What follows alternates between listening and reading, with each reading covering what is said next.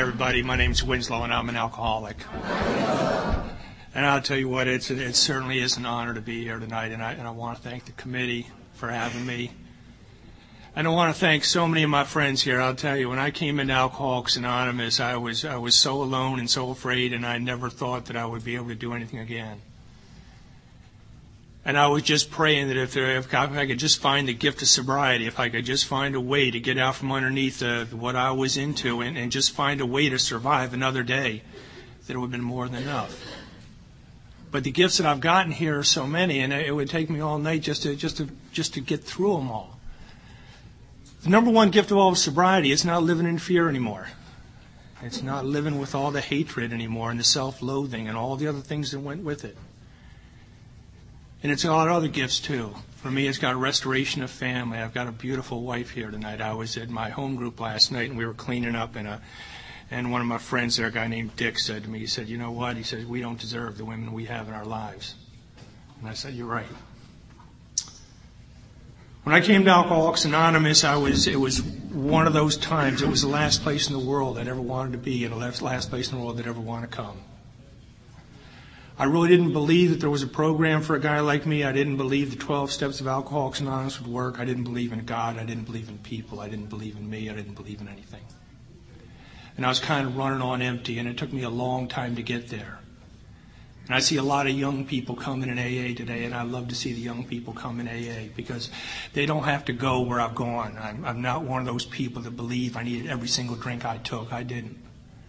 I didn't need to cause the destruction the terror in other people's lives that I caused. And when I see young folks come in that have their whole lives ahead of them, they pick up our 12 sticks and they pick up our program of recovery and they're restored and they're offered a new way of life. I thank God for the people that came before us and showed it to us and kept this message pure. Tell you a bit about what it was like and what I was like and what happened and what I did to get here. I'm one of these guys. I, I hear a lot of people talk all the time about taking their first drink, and some people say I was five, some people say I was 15, some people say I was 60. And to me, it really doesn't matter, but what matters to me is that first drink that I always describe as the one that mattered. And that was the first drink I took with purpose. And I'll never forget, I was just a teenager, and life as we are, and teenagers, and everything is kind of doing us wrong, and, and I'm filled up with all kinds of these millions of feelings, and this cute little blonde had just dumped me, and, and I didn't feel worthy. And so I grabbed a hold of a couple of friends of mine. I said, Man, I want to go out and I want to get drunk with you guys tonight. I'd heard if I got drunk enough, I could forget all about her and I could get on to something else. And I went out and I made a discovery that night that it worked. That if I put enough alcohol inside of me, that I can forget. And if I put enough alcohol inside of me, then somehow I feel like I belong. Somehow I feel useful. Somehow my problems are the world. I can actually make myself into anything I want to be when I put enough booze inside of me. And what's even better than that is I can make you into anything I want you to be. And that's the greatest thing in the world because for some time in my life, if I got enough booze inside of me, I'm okay inside of my own skin. And I was never okay inside of my own skin. And what I always say is the next day, I made my second most discovery. And that is when I woke up the next morning, you all came back. And all the pain came back again, and all the misery came back, all the loneliness came back, and all the things that I was hiding from my whole life came back. And then I realized if I drink again, I can make them go away. Needless to say, by the time I was 20 years old, I was a maintenance drinker. I was drinking every single day of my life. There were plenty of good times out there, but I was never the type of alcoholic that drank for the good times. I drank to somehow be able to feel okay inside of my own skin. That's what was important to me, to somehow be acceptable to me and be acceptable to you. And I never quite knew what that meant. And the thing was, is it was more important for me to try and be acceptable to you so that you would say that I was all right. And I do what alcoholics do best. I go out and I start to do things on the outside that's going to make me okay on the inside. Because it's all a matter of what I can show you. It doesn't matter who I am because I'm trying to forget who I am. And by the time I was 20 years old, I got married. And by the time I was 25 years old, I had three kids. I didn't know anything about marriage. I didn't know anything about raising kids. I didn't know anything about anything. All I knew though is the thing was is if you were to come and meet me on the street back then and you were to walk up to me and say, Hey Winslow, how you doing? I would have told you about my wife. I would have told you about my kids. I would have told you about my job. I would have told you about my car. I would have been able to tell you about any number of things, but I couldn't answer the question. I'm out there trying to chase the great American dream and trying to do things that are going to make me okay.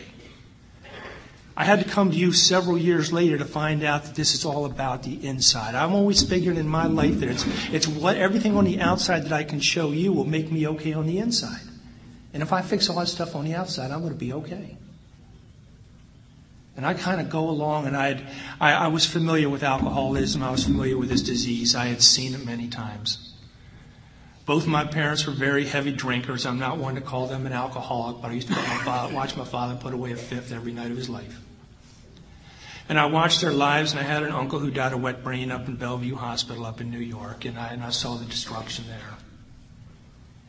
And I saw what alcoholism was, but you see, the thing was, is I didn't come to you people in Alcoholics Anonymous when I was 39 years old to discover I was an alcoholic. I knew it when I was 20. I knew I didn't drink like you people. I knew there was something different about me. I didn't define it, I didn't know what it was, but I knew something was different about me. And somewhere down deep inside of me, down where it really counted, I knew I couldn't stop. But what I would do is I would go out and I would try and make it okay.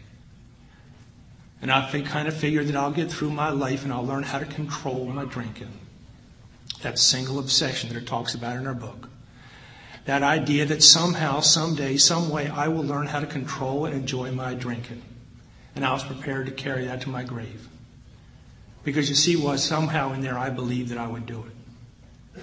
And I kind of went on in my life, but you see, the thing is that for guys like me and guys like all of us, life just happens. And I don't believe life happens to me or happens to anybody else because we're alcoholics. I never believed we were singled out. We're just trying to get through life just like everybody else, but it kind of finds us.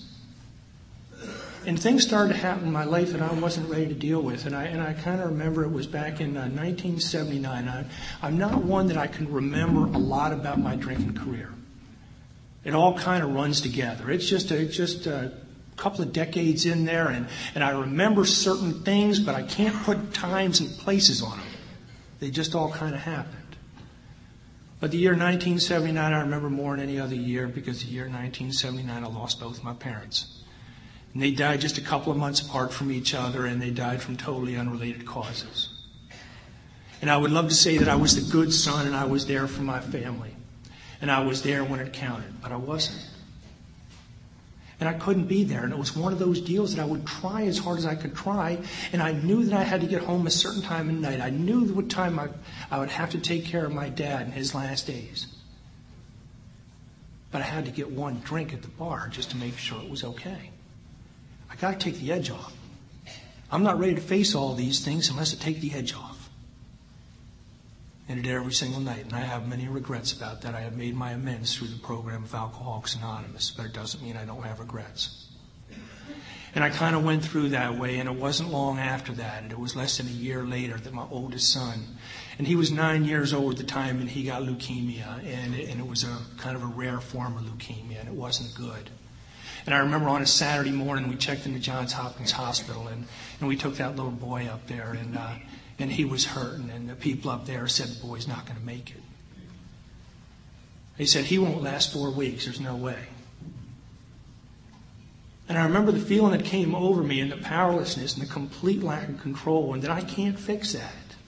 I can't fix anything. And, and the idea of powerlessness was far, so foreign to me because I thought that I could kind of control my own destiny, and I knew at that time I couldn't.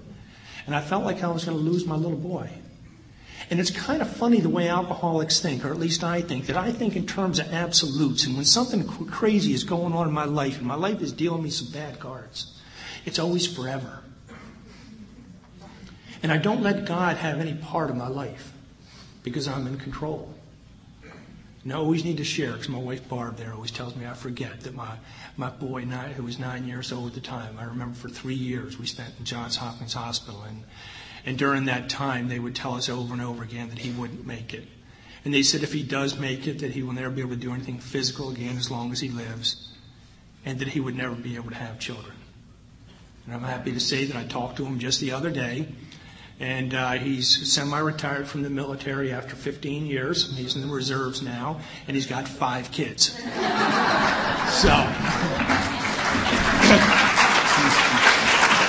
so much for my knowledge of God's miracles and God's work. But at that time in my life, it was so real to me.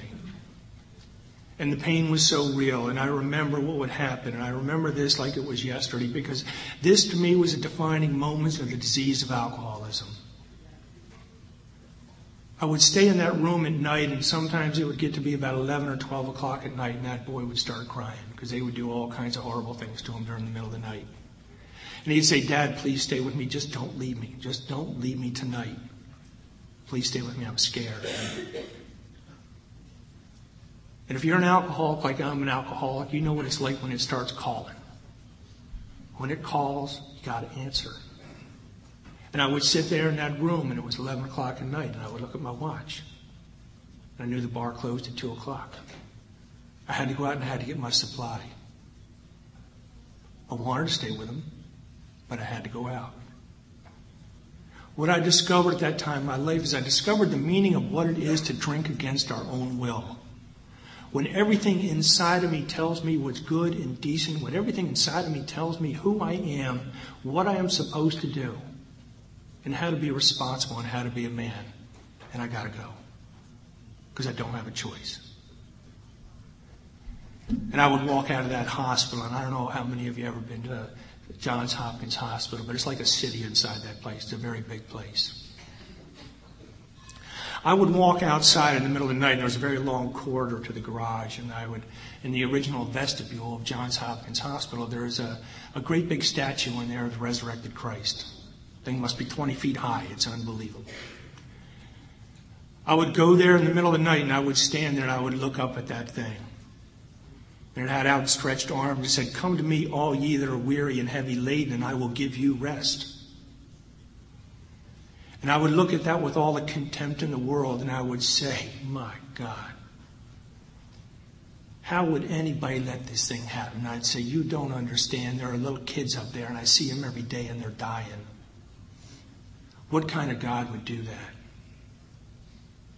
And at that period of my life, what I did is I made a conscious decision to separate myself from God and my fellow man. I made a vow deep down to myself that I would never pray again. I would never walk inside of a holy place again. I would never let anybody close to me again. Because I knew that if I let you close to me, that you would have the power to hurt me, and I wasn't going to surrender that to anybody. And I would walk out of that hospital at night. And at that time, people would recognize there were things wrong with me. And some of the best, just like most of you, I'm sure, that some of the best people in the world try to help us. They do everything they can to try and help us. And I people believe these people love us and I believe they want what's best for us. And I was on this job and sometimes I'd go to this job and I'd be sleeping all night in the parking lot because I couldn't make it home. And they would grab me and they would say, Winslow, we know something wrong and we got to help you out, man. We just, you know, and they would put me in this thing. They put me in an, in an aftercare program back then. And, they, and, that was the year that I got introduced to Antabuse. And, I, and I, they put me on Antabuse and I made a wonderful discovery. I found I could quit Antabuse in three weeks. No problems at all. I could just figure out a way not to take that Antabuse. And then tell myself the lie that I can have one just to take the edge off, you know.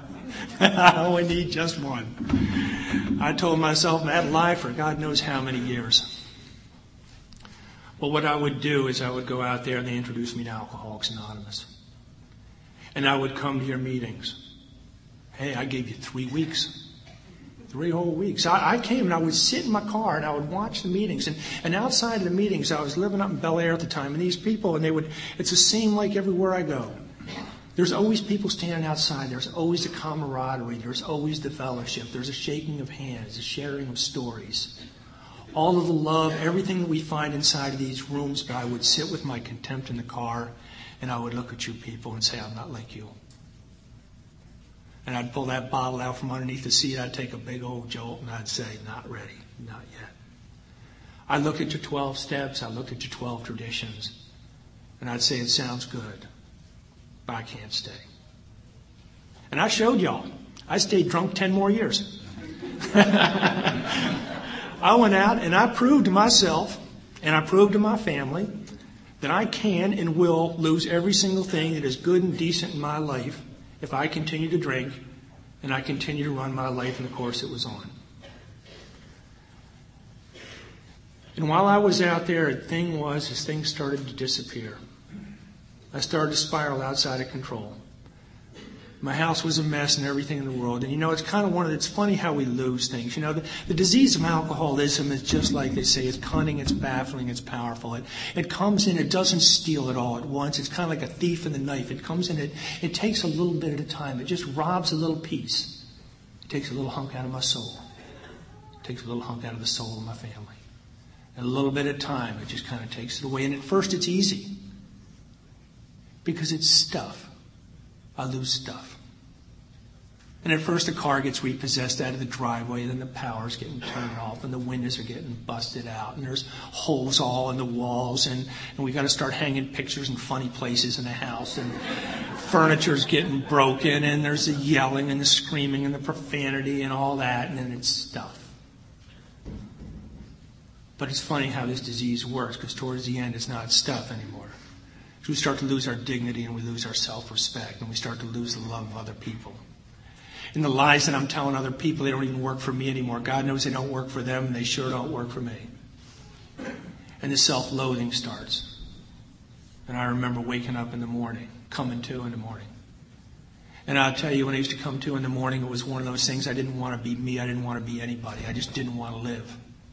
And I'd wake up and I'd look at the faces of those kids that I had and those kids that I loved so much and I couldn't even tell them I loved them anymore. And I'd try and go through my life. I remember towards the end, and in those last couple of years, and things started really getting bad in the last couple of years. It got worse. And I was starting to get letters almost on a weekly basis that they were going to foreclose on my house. And finally, the last letters came. They said, "We don't even want you to bail out anymore. So, your history right now, we need, you need to get out of this house." And, and I remember that I thought I was being real creative. I'd, I would go out there and I would put my house on the market and try and walk out with some equity, and, and somehow I would tell myself and my family some more lies. I remember telling my wife, and I remember, I remember meaning it as much as I mean anything in the world. That I went to her and I said, "Listen," I said, "I said we're going to move." I said they're going to take the house here, but I'll tell you what. I said it's going to be different. I promise you. We're going to move on down to Anne Arundel County, and, and they don't know us down there, and they don't know what we've been through, and they don't know about any of this stuff. And we're going to have to rent for a while, and I'll, I'll get you another car to replace the one that got repossessed. And I'm not going to drink anymore. I'm going to be a good, good dad to these kids, and I'm going to start going to ball games and stuff, and, and all the ideas that we have, and believe me, they're beautiful ideas. And the thing about a guy like me is I meant that as much as I meant anything in the world. With everything that was inside of me, I meant it. But I never factored in the disease of alcoholism. I never fa- factored in that first drink or the power of that first drink. And I remember I would get up and I would start to go to work. It was about two days after I moved. And all of a sudden it would start calling again. I hated sobriety. I hated it. I heard a fellow say that one time. It was on a tape or something. They said the curse of alcoholism isn't being drunk. Said the curse of alcoholism is sobriety. The curse is when you wake up the next morning and it all comes back again and you know who you are and you know what you did and you can't make it through the day until you take another drink again. And I understand that and I understood it. And I would go in and I would say, well, I know if I take this drink right now, the shakes will stop. I was a shaker. And I couldn't stand those shakes. And I hated being sober. So I said, well, I'm just going to take one little quick drink, just one little shot, and it's going to be okay. Well, that shot always had a second shot and always had a third. And then I had a liquid lunch. And then, of course, there was a stop after work. And then it was whether or not you're going to make it home at night. And it wasn't like this happened once or twice. This was a daily occurrence. This happened to me every single day of my life. And I never, never saw the insanity of the first drink. I had come here to find that out. At that time in my life, I thought I had the perfect marriage. I'll tell you what. It was one of those things that, that my wife worked nights and I worked days. We never saw each other. I would stay out at night. I was kind of guy, when I get off work, I'd kind of start watching and say, well, all right, she doesn't, about 10 o'clock ought to be safe. It'll be good enough to get home. My favorite pastime in the world is drinking and driving. I absolutely love drinking and driving. There was nothing better. There was nothing I enjoyed more than getting a six pack of beer, getting a pint or a fifth, put it underneath the seat of the car, find a country road. Love country roads. You turn on some of that somebody done you wrong song on the radio. and just start cruising. And talking to myself. Nobody was talking to me back then, but I was talking to myself. And I was telling myself how bad I had it. And if I were me, I wouldn't go home either until she left. And I tell you what, it was on February 19th, 1990, and I was enjoying my favorite pastime in the world. I was driving around near Crofton out on uh, 450, and I and I, I was just kind of cruising along, and uh, and there was two of Maryland's finest, and they didn't like my favorite pastime. And so they arrested me, and they, they took me to Upper Marlboro. And I'll never forget it. It was one of those nights. I'll tell you what. They left my car on the, on the side of the road, and uh, they took tags off it because I wasn't into paying fines and things like that. And they took me down there and they processed me. And, and one thing they said to me that night, is, "We can turn you over to a responsible adult." And right away I tell them, I says, "Well, you know, I got my kids at home." And said, How old are your kids? I said, I got one 14, I got one 15, and I got one almost 18. And they said, No. I said, Is there anybody else? And they said, well, I said, Well, my wife. My wife was working over in Beltsville at the time, and uh, about one o'clock in the morning, it was two, it was me and two Maryland State troopers turned me over to my wife at her place of business and said, Does this belong to you? And we were in front of her coworkers. And I intuitively knew that wasn't a good idea. and it was one of those things, and she puts me in the car and she starts to drive me home, and I'm thinking to myself, said, God, I don't want to be like this. And she's not yelling anymore. It was silent, so you could have heard a pin drop. And there was no more the why don't you drink like a man? Why aren't you responsible? Why don't you do this? Why don't you do that? There was nothing. She just gave me that look. You all know what that look is. And they just look at you. And you want to say, stop it. Don't do that. Don't look at me like that. I didn't want to be like this. And I got home. And I got up next morning. And I stole the tags off my son's car. Got down, put them on my own car, and went to work. It's amazing the kind of stuff that we do to make ourselves okay. For me, it was going to work. I never missed work. I don't care how sick I was. I don't care how much I drank the night before. I always made it to work and I was always on time. And so I got to work and I'm there and I'm sitting there at my desk and at 7.30 the phone rang and it was her and she was home from work. And there's this voice on the other end of the phone. and It went something like this. She says, I have noticed.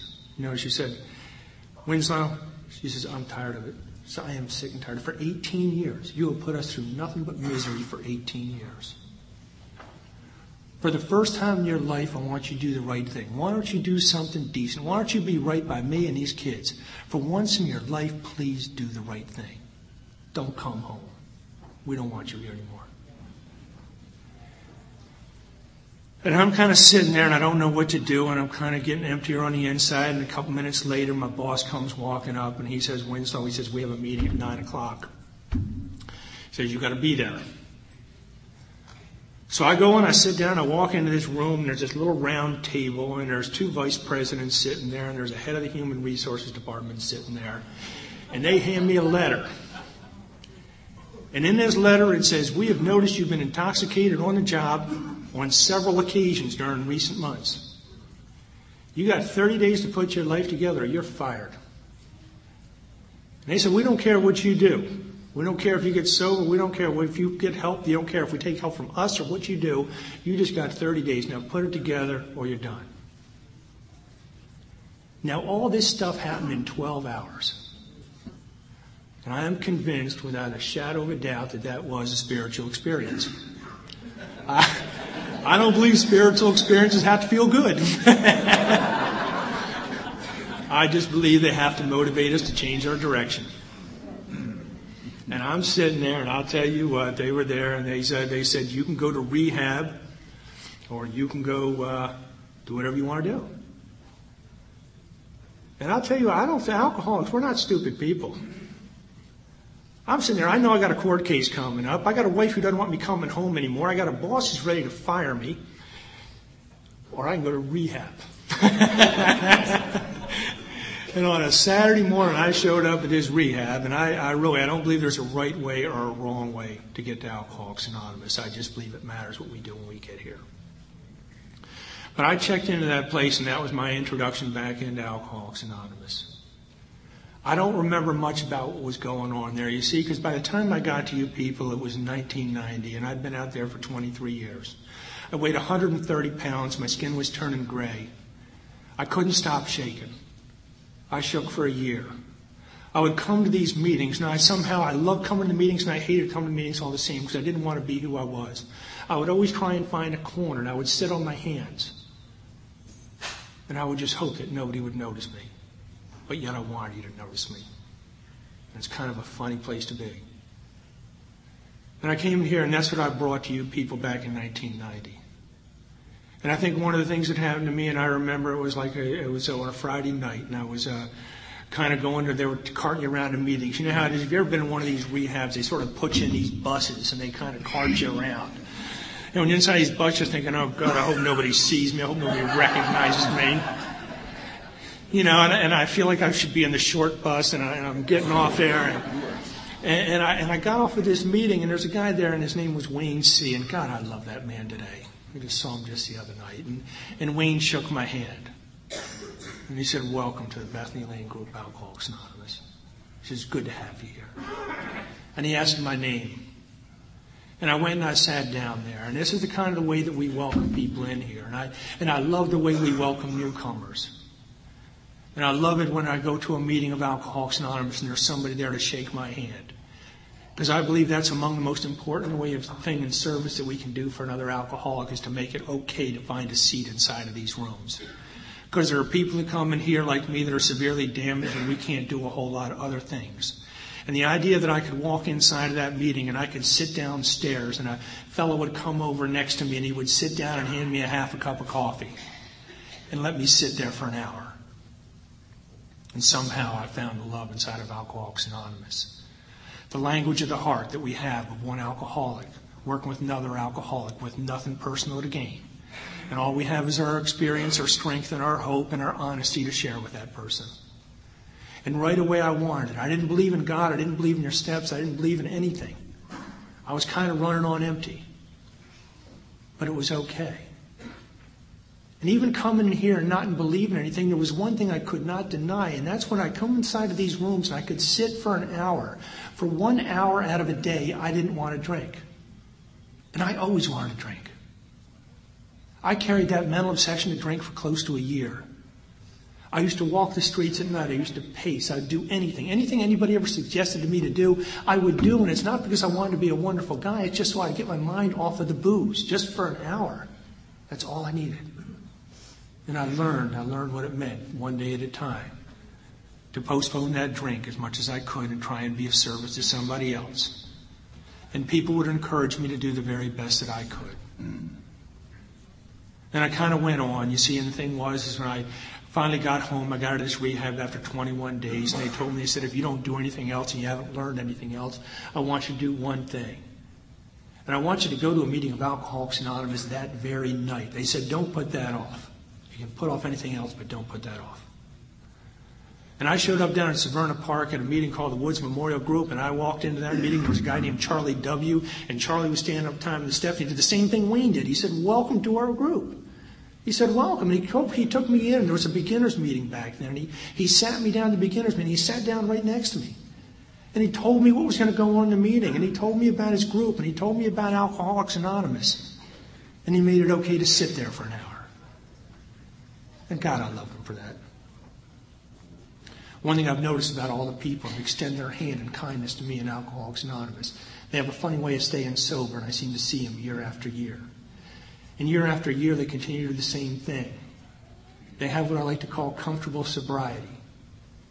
They speak from their heart, they speak honestly, and they extend their hands in kindness to a newcomer walking in here, and sometimes the old timer that just needs to talk.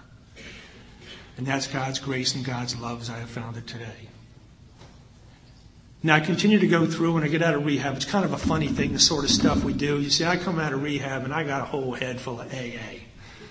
And I come home and it occurs to me immediately that my family needs some fixing. Since I learned so much, you know. So I go home to fix my family. And it's just like it says in our book. Our families are messed up. They are broke. Inside of our houses, all those years within the insanity of a drunken household, it is messed up. But they don't want to be fixed by me. They've been doing the best they can for years without me. But I go right home. You see, the first suggestion in my mind is I want my wife to go to Al Anon. I want the kids to go to Alateen. And I tell you, I said I would have had the dog go to Al Dog if I could. That was just, it was important. Everybody needed to go to Alice something. You see, because if you all go to Alice something, then you're going to understand me. And you're going to feel sorry for me. And you're going to pat me on the back and tell me that I'm doing fine. And you're going to let me do whatever I want. and that's kind of the way I was going through it. That was the plan. And I went through there until my wife messed up the plan. And it was on Mother's Day in 1990. I was sober for about two months, two or three months. And I always say that this was the most wonderful thing that my ex wife ever did for me in her entire life. On Mother's Day in 1990, she threw me out. We had one of those separation agreements where she got the inside and I got the outside. And I'm standing out there and I got these two, two glad bags, you know, and I'm just kind of looking at there and I got this car. And my sponsor always said the only paint on that car was other people's. And I got $27 left in my name. And that's my life savings. And this is why I share with you it was the most wonderful thing that woman ever did for me. Because standing out there on that particular morning, I looked in the faces of my kids and I looked at my life and I looked at my situation. And regardless of what I learned in the rehab or regardless of what I had heard in the meetings of Alcoholics Anonymous about your steps and your traditions, all of a sudden, all that information moved from here down into my heart. And I knew down deep where I lived, there was that moment of clarity that I knew who I was. And I knew I was beyond human aid. I didn't have a good idea. I didn't have a bad idea. I didn't have any idea at all. I was on complete empty. I hated myself more than I hated anybody in the world. I didn't have anywhere to go. It was the worst day of my life and the best day of my life. And I got out and I did what a, what a good alcoholic would do is I, I ran right down to a phone booth and I called my sponsor up. And I wanted to let him know how rotten I had it. And so I get on the phone with him and I say, You aren't going to believe what happened. Of course, he just says, What? and I let him have it said, I've been doing everything you told me to do. I'm reading your stupid book. I'm driving these meeting guys around to meetings every single night of their lives. They don't want to get sober. None of them.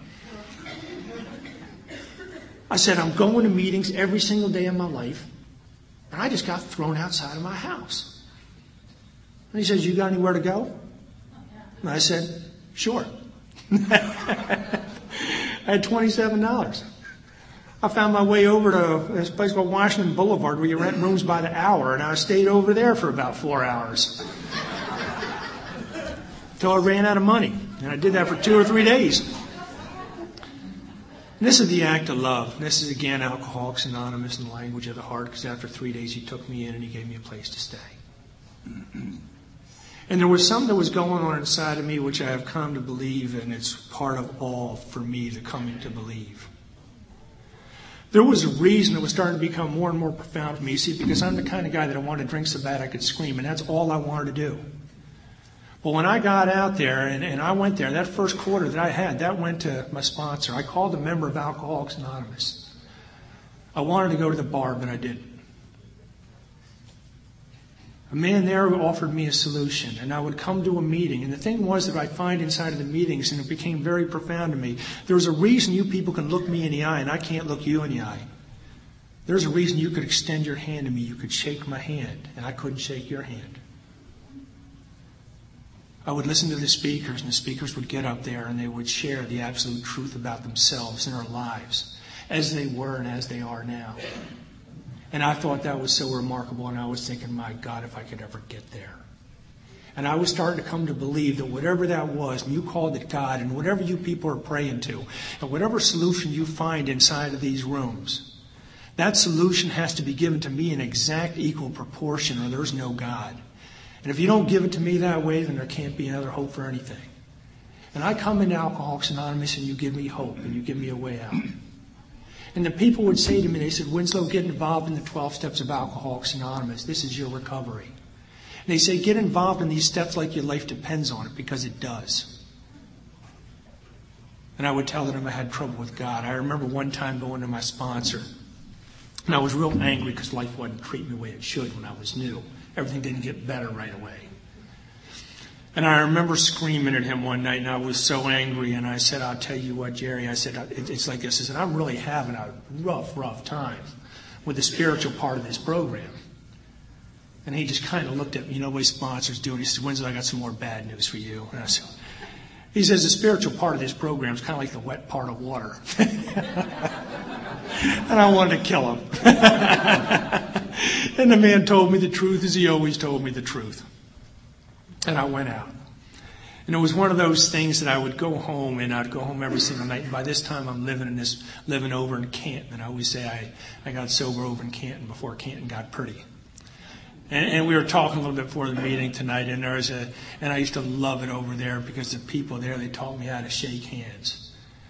And I get my Sunday morning breakfast up at the 857 Club. And I'd be able to go to meetings and it was okay to be me. And they showed me how to live a sober life and I got involved in my own recovery. Now, I went on for like that, and I did the 12 steps the very best I could.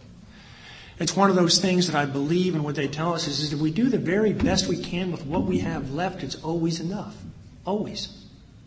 That if I'm willing, it says right in our chapter 4, if I'm willing to hang on to the tiniest thread of hope in the solution, that it'll be given to me. And that's all I had, and it was enough. And I kind of went on and I did my steps, and I would love to say that I did them well. I didn't. I'm one that had to discover that you can't continue to go on your steps until you finish the one that you were on before. So unless I do a good fourth and fifth, I'm going to get up to the ninth and it's going to clobber me. And I had to go through my steps kind of the hard way, but I went through them as best that I could. And I'll tell you what, it's kind of funny the way life treats us, and life has a has a funny way and a lot of twists. And and, and I was sober almost a year. And through a very strange twist of circumstances, I got custody of my kids back. God gives his most precious gift to rank amateur because I didn't know a thing about raising kids. I didn't have a clue. Next thing I know, I'm living back down in Crofton. I got these two kids and they're running the streets and they're doing everything. Oh my God, they're just getting in all kinds of trouble. I heard a fellow years ago, it was right up here at the convention in one of the uh, alcathons. And I'll never forget this guy. He was, he was sitting there and he was saying, you know what? He said that, he said the program of Alcoholics Anonymous is not a selfish program. It's a selfless program. And he went on to say, he said, you people showed me a way up and a way out of the woods.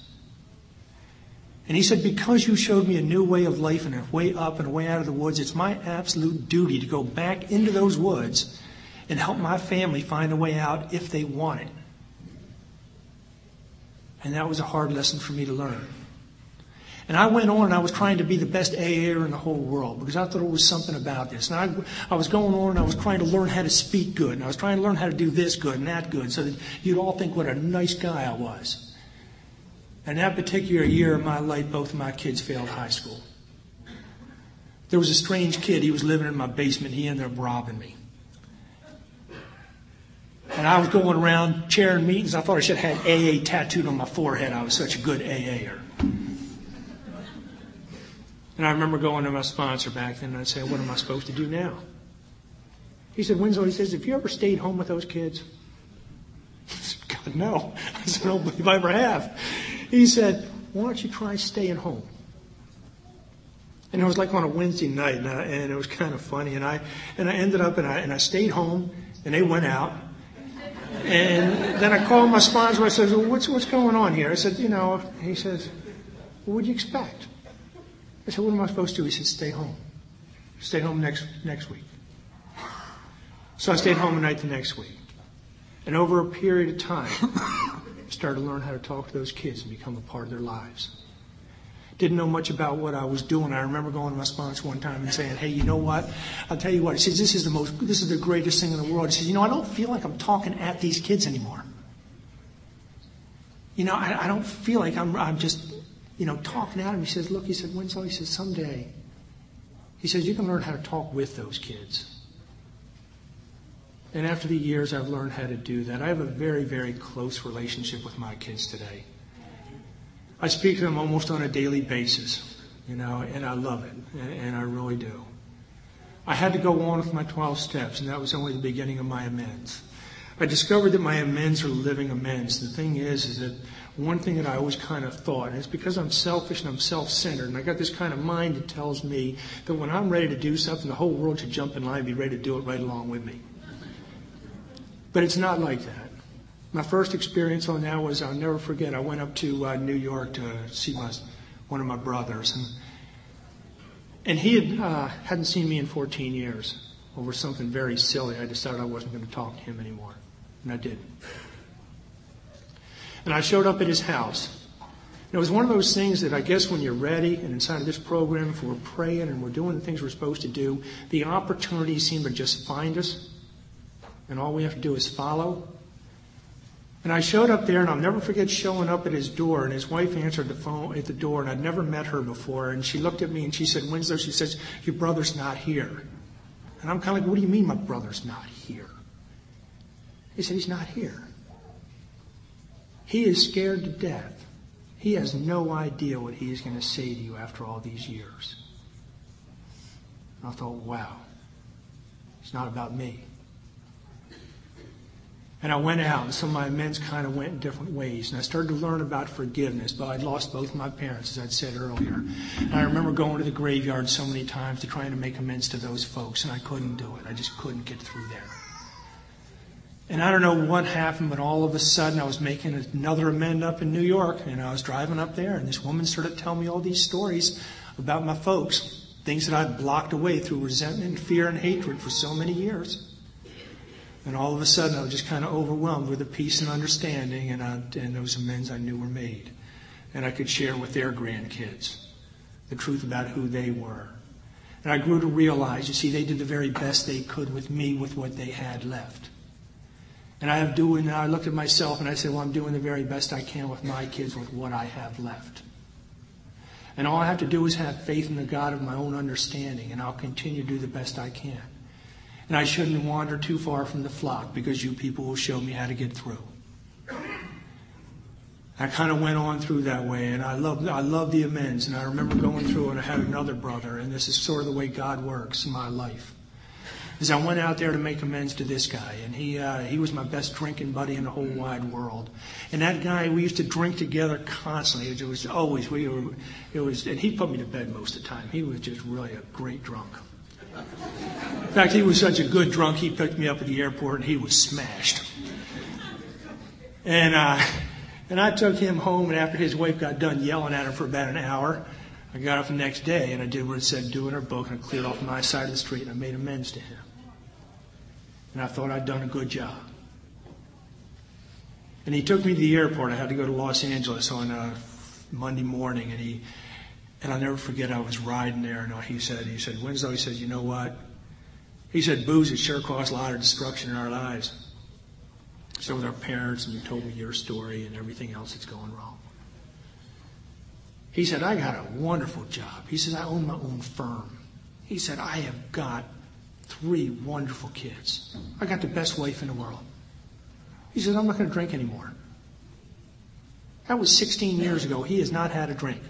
He has never been to a meeting of Alcoholics Anonymous. He has never done anything. He just stopped drinking. And it talks about it and started to realize the difference between a heavy drinker and an alcoholic. And here's a guy who was faced with the absolute truth about himself, and he stopped drinking. When they were foreclosing on my house, my septic system caved in, raw sewage was in my basement, the windows were broken out of the house, I didn't have any money at all, I didn't have anywhere to go, my power was getting turned off, and the phone was getting turned off all the time, and you know what I do? I get a drink and say, it'll be better tomorrow. and if they hadn't done all this to me, then I wouldn't be in the jam I'm in right now. And that's the difference between them and me. And I thought that I'd done a great job with those amends too. And about two or three years ago, he calls me up and he says, My son, he says, I don't know what I'm going to do. We've had to send him up to a place up in Oregon. And he's out of control and he's involved in all kinds of stuff. And, and he tells me he's never felt like he's belonged anywhere. And he tells me he doesn't feel like he fits in. And he, he says he's had these feelings ever since he was little. And my brother's saying to me, he says, I think it's all my fault. And I had the privilege of being able to talk to that man for hours and hours on the phone and share with him the program of Alcoholics Anonymous and the truth about myself. Realize that my amends don't come in my timetable. My amends come when God seeks or sees that I can become of service to Him. It tells me in the program that I'm to become a maximum service to God and those about me. And I never knew when those opportunities were going to be coming. They told me something else. They said when I was getting sober, they said you take these steps, spiritual in their nature, and you apply them as a way of life. Don't worry too much about working the steps. They said just practice them. And you'll get some of the joy of being rocketed into a fourth dimension. We will find a new peace. We will find a new happiness. We'll find a new purpose for life. All of those things. It is just incredible. A uh, couple stories just kind of want to end with and, and wind this thing up. i never forget this. When I was about five or six years sober, I got a phone call from my ex-wife one time. And she, and she calls and she says, she says, it's crazy down here and I need my kids around me. She says, will you bring my kids down? She was living down near D.C. And, and she said, my husband's just been taken away. The police have just been here and, and everything is going crazy and the cops are here and, and we're just having an awful time. And I said, okay, I'll bring them on down.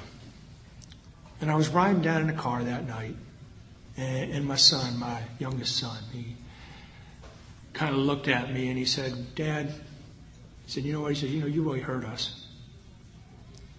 I said, What do you mean? Or I said, Maybe, yeah, I know. He says, No, you don't.